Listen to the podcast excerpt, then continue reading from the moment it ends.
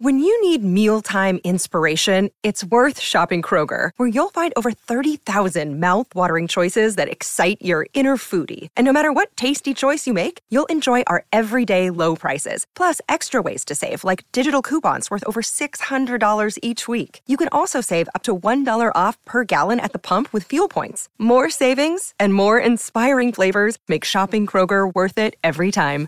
Kroger, fresh for everyone. Fuel restrictions apply. Look, Bumble knows you're exhausted by dating. All the must not take yourself too seriously and 6 1 since that matters. And what do I even say other than hey? well, that's why they're introducing an all new Bumble with exciting features to make compatibility easier, starting the chat better, and dating safer. They've changed, so you don't have to. Download the new Bumble now. Il web inondato da parole come procrastinazione, efficienza, eh, tutto relativo al fatto che bisogna essere super efficienti, che non bisogna rimandare a domani, eh, ci sono tanti ps- psicologi e finti psicologi. Eh, anche o finti motivatori che stanno sempre a dire la loro su certe tematiche, eh, volevo un attimo approfondire perché eh, si rischia di fare tanta confusione soprattutto eh, sugli effetti, sulle conseguenze, su quello che nel monologato conosciamo bene come il lato emotivo, che io ci tengo sempre a mettere in primo piano, perché razionalizzare è facile, sentire, ascoltare è la vera difficoltà, perché altrimenti uno ha un problema, va da uno psicologo in tre sedute e l'ha risolto. Invece, se a volte servono anni per una cosa apparentemente da niente, perché evidentemente non è da niente e ci sono tante dinamiche. Ora, partiamo da un concetto che è quello della proiezione, ovvero noi proiettiamo negli altri e in noi stessi i nostri archetipi, le cose che ci sono accadute uh, più frequentemente in determinate situazioni, perché ci sono eccezioni, ma generalmente eh, è facile che noi capitiamo in situazioni simili nella vita. E quindi praticamente una cosa che per qualcuno, uh, una dinamica per, che per qualcuno è inesistente, per altri è una cosa fissa, perché si hanno delle doti, delle qualità, dei difetti oppure culture che vanno a um, scontrarsi con la società e con le persone che eh, hanno un altro modus operandi e quindi questo genera problemi. E in verità quando parlo di questo discorso si può parlare tranquillamente nella relazione uh, capo-operaio eh, cioè eh, il capo deve avere una mentalità completamente diversa dall'operaio, l'operaio ha un interesse che è quello di portare a casa la giornata lavorativa con la meno fatica possibile e guadagnando il più possibile, il capo invece vuole l'efficienza, la produzione e tutto quello che lui sa con le sue scadenze.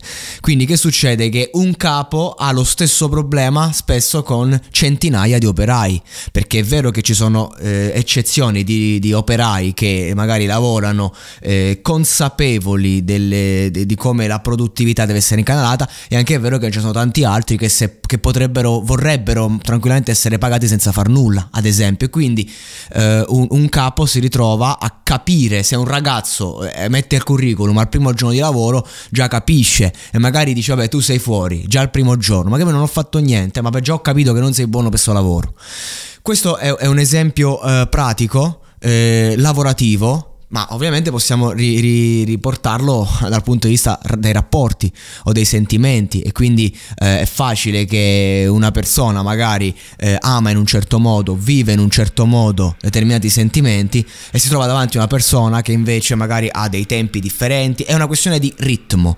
E dall'altra parte uno si ritrova anche a fare i conti con se stesso, cioè dove ho sbagliato io, cosa ho sbagliato io eh, in, in, questa circostanza. Ma nulla, non, non esiste giusto o sbagliato, esistono bisogni, esi, bisogni, esigenze e bisogna parlarne, sì, ma anche lì non è facile in verità parlare di certe cose perché altrimenti si rischia eh, non di essere fraintesi, però si rischia di, di mettere mh, mm, eh, fretta a, a circostanze lavorative che magari richiedono tempo, ma richiedono tempo per chi? E questa è la vera domanda.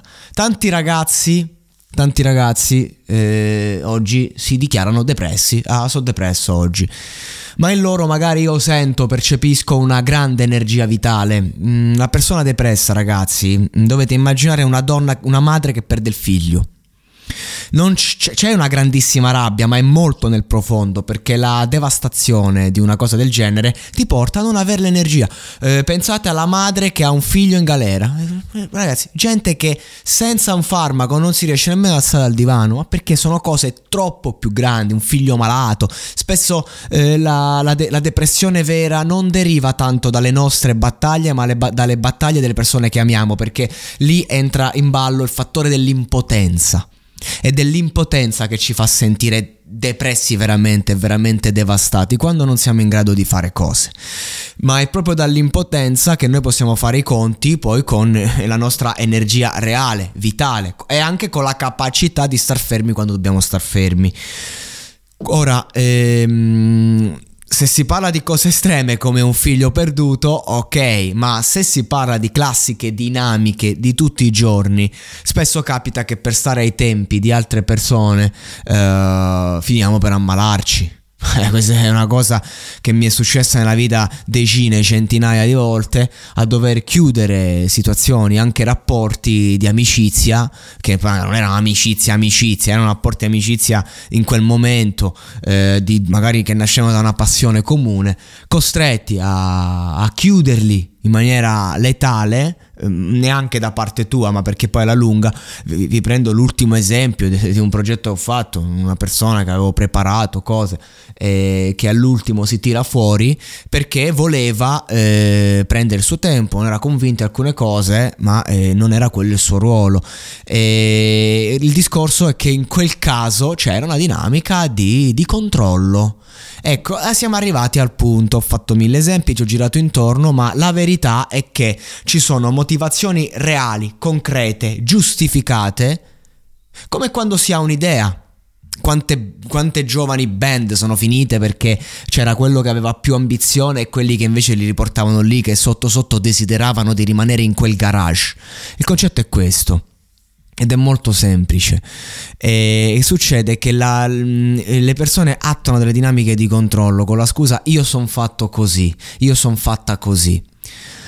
E, oppure io ho bisogno di questo, ho bisogno di quest'altro. E, e tu che magari vai più veloce degli altri ti ritrovi comunque costretto in attesa.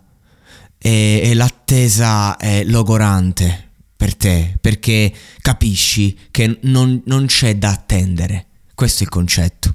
Quando tu vedi una vera opportunità, ora immaginate di avere il biglietto vincente della lotteria e tu hai fatto chissà quali strani calcoli matematici per avere non la, la sicurezza, ma questo biglietto ha una percentuale più elevata degli altri. Lo sento, lo vedo, l'ho comprato apposta ma devo ritirarlo prima possibile, altrimenti quella possibilità viene annullata dal tempo, dalle circostanze, dalle emozioni e ti ritrovi a dover combattere come un pazzo per un qualcosa che poi quando avviene è troppo tardi.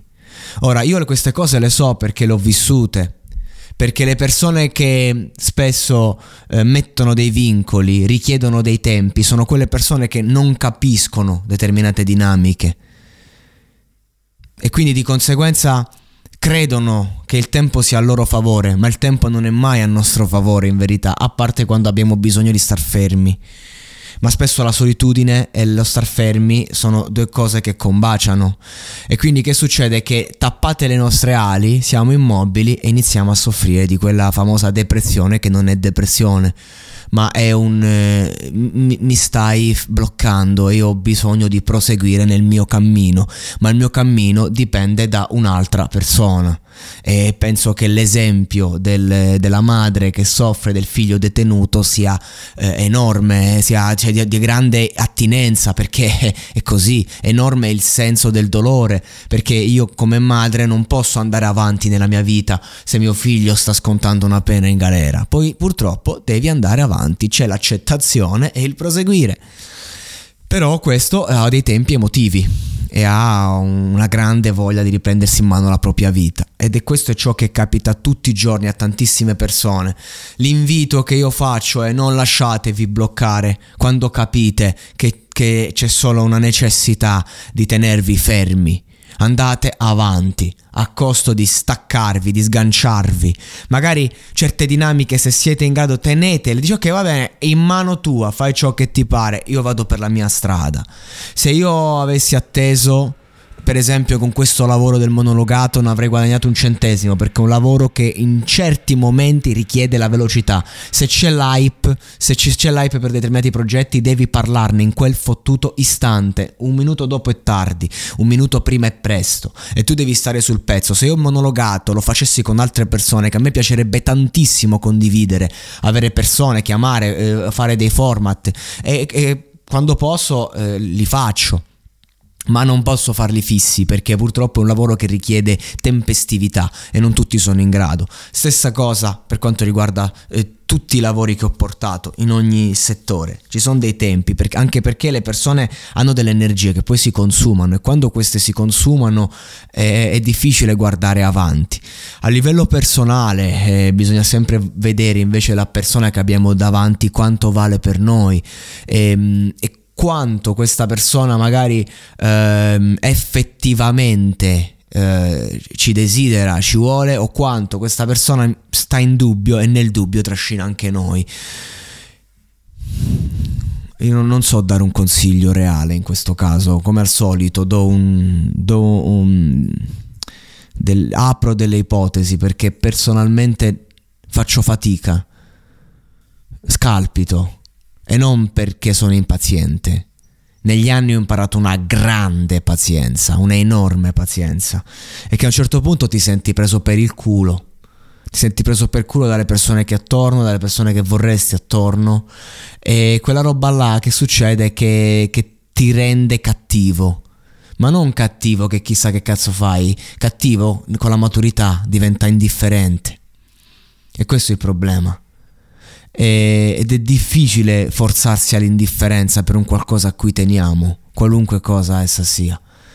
E ci sono giorni in cui ti svegli che magari sei andato a dormire sereno, tranquillo, che non potevi immaginare, ma al risveglio senti come se ti stanno togliendo qualcosa che ti appartiene.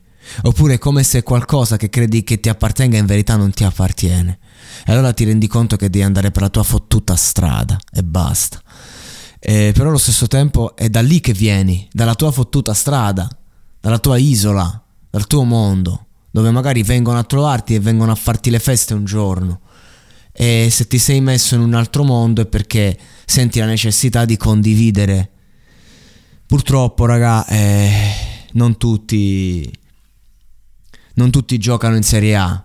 Sto parlando proprio nella Serie A della vita non della professione. Ormai abbiamo sdoganato che la professione un, conta un cazzo. L'unica cosa che conta è la vita, le emozioni le cose. Quando sei un grande giocatore, e, un grande giocatore non si vede dai risultati, dalle coppe che ha vinto, dai trofei che ha alzato, un vero giocatore si vede dal fatto che è sempre sceso in campo e ha sempre dato il massimo, che sia al campetto dei preti o che sia a San Siro. Quando tu sei un grande giocatore, non conta se giochi in eccellenza, in Serie D, in Serie C, in Serie A, in Champions League e mondiali, conta che scendi in campo e dai il massimo. E quando sei un grande giocatore e ti guardi intorno e vedi che i tuoi compagni di squadra non stanno dando il 110% perché tanto vabbè dai è una partitella, perché tanto dai non fa niente vince, l'abbiamo comunque guadagnato. Ecco è lì che esce fuori il campione che è in te e non riesce a starci. E così è. E allora ti domandi ma che cazzo sto facendo qui? Perché sto giocando a questi livelli se non sono i miei? E allora devi fare i conti con la tua carriera e gli errori che hai commesso. E quindi partiamo da un argomento che parte dagli altri, arriva a noi stessi arriva l'autocritica, arriva il, eh, il rendersi conto che bisogna lavorare sui propri limiti, che sono... Eh, sono difficili da accettare perché spesso que- quegli stessi limiti per gli altri in verità sono dei pregi, sono il motivo per cui tu sei andato avanti. Non, non puoi chiedermi di giocare eh, meno concentrato, non puoi chiedermi di dare meno perché è proprio dando tutto che ho fatto qualcosa nella mia vita. E ehm, non lo so, così come ci sono i giorni in cui uno fa fatica a segnare perché la porta ti è stretta e devi far segnare qualcun altro e a quel punto vai in difesa e tu ti ritrovi che ricopri tutti i ruoli perché cerchi di dare il meglio e... e boh. Spero che il presidente di qualche squadra importante che non richieda tempo mi contatti e mi offra un contratto, ma la verità è che quando mi sono trovato nei grandi tavoli e lì si procrastinava ancora di più ed era ancora più forte il desiderio di tappare le ali ed era ancora più forte la mania di controllo. Non c'è soluzione, meno male che ho sto monologato cui non devo rendere conto a nessuno di quello che dico, di quello che faccio e dei miei tempi. Se tutta la mia vita funzionasse come il monologato, non avrei bisogno di niente.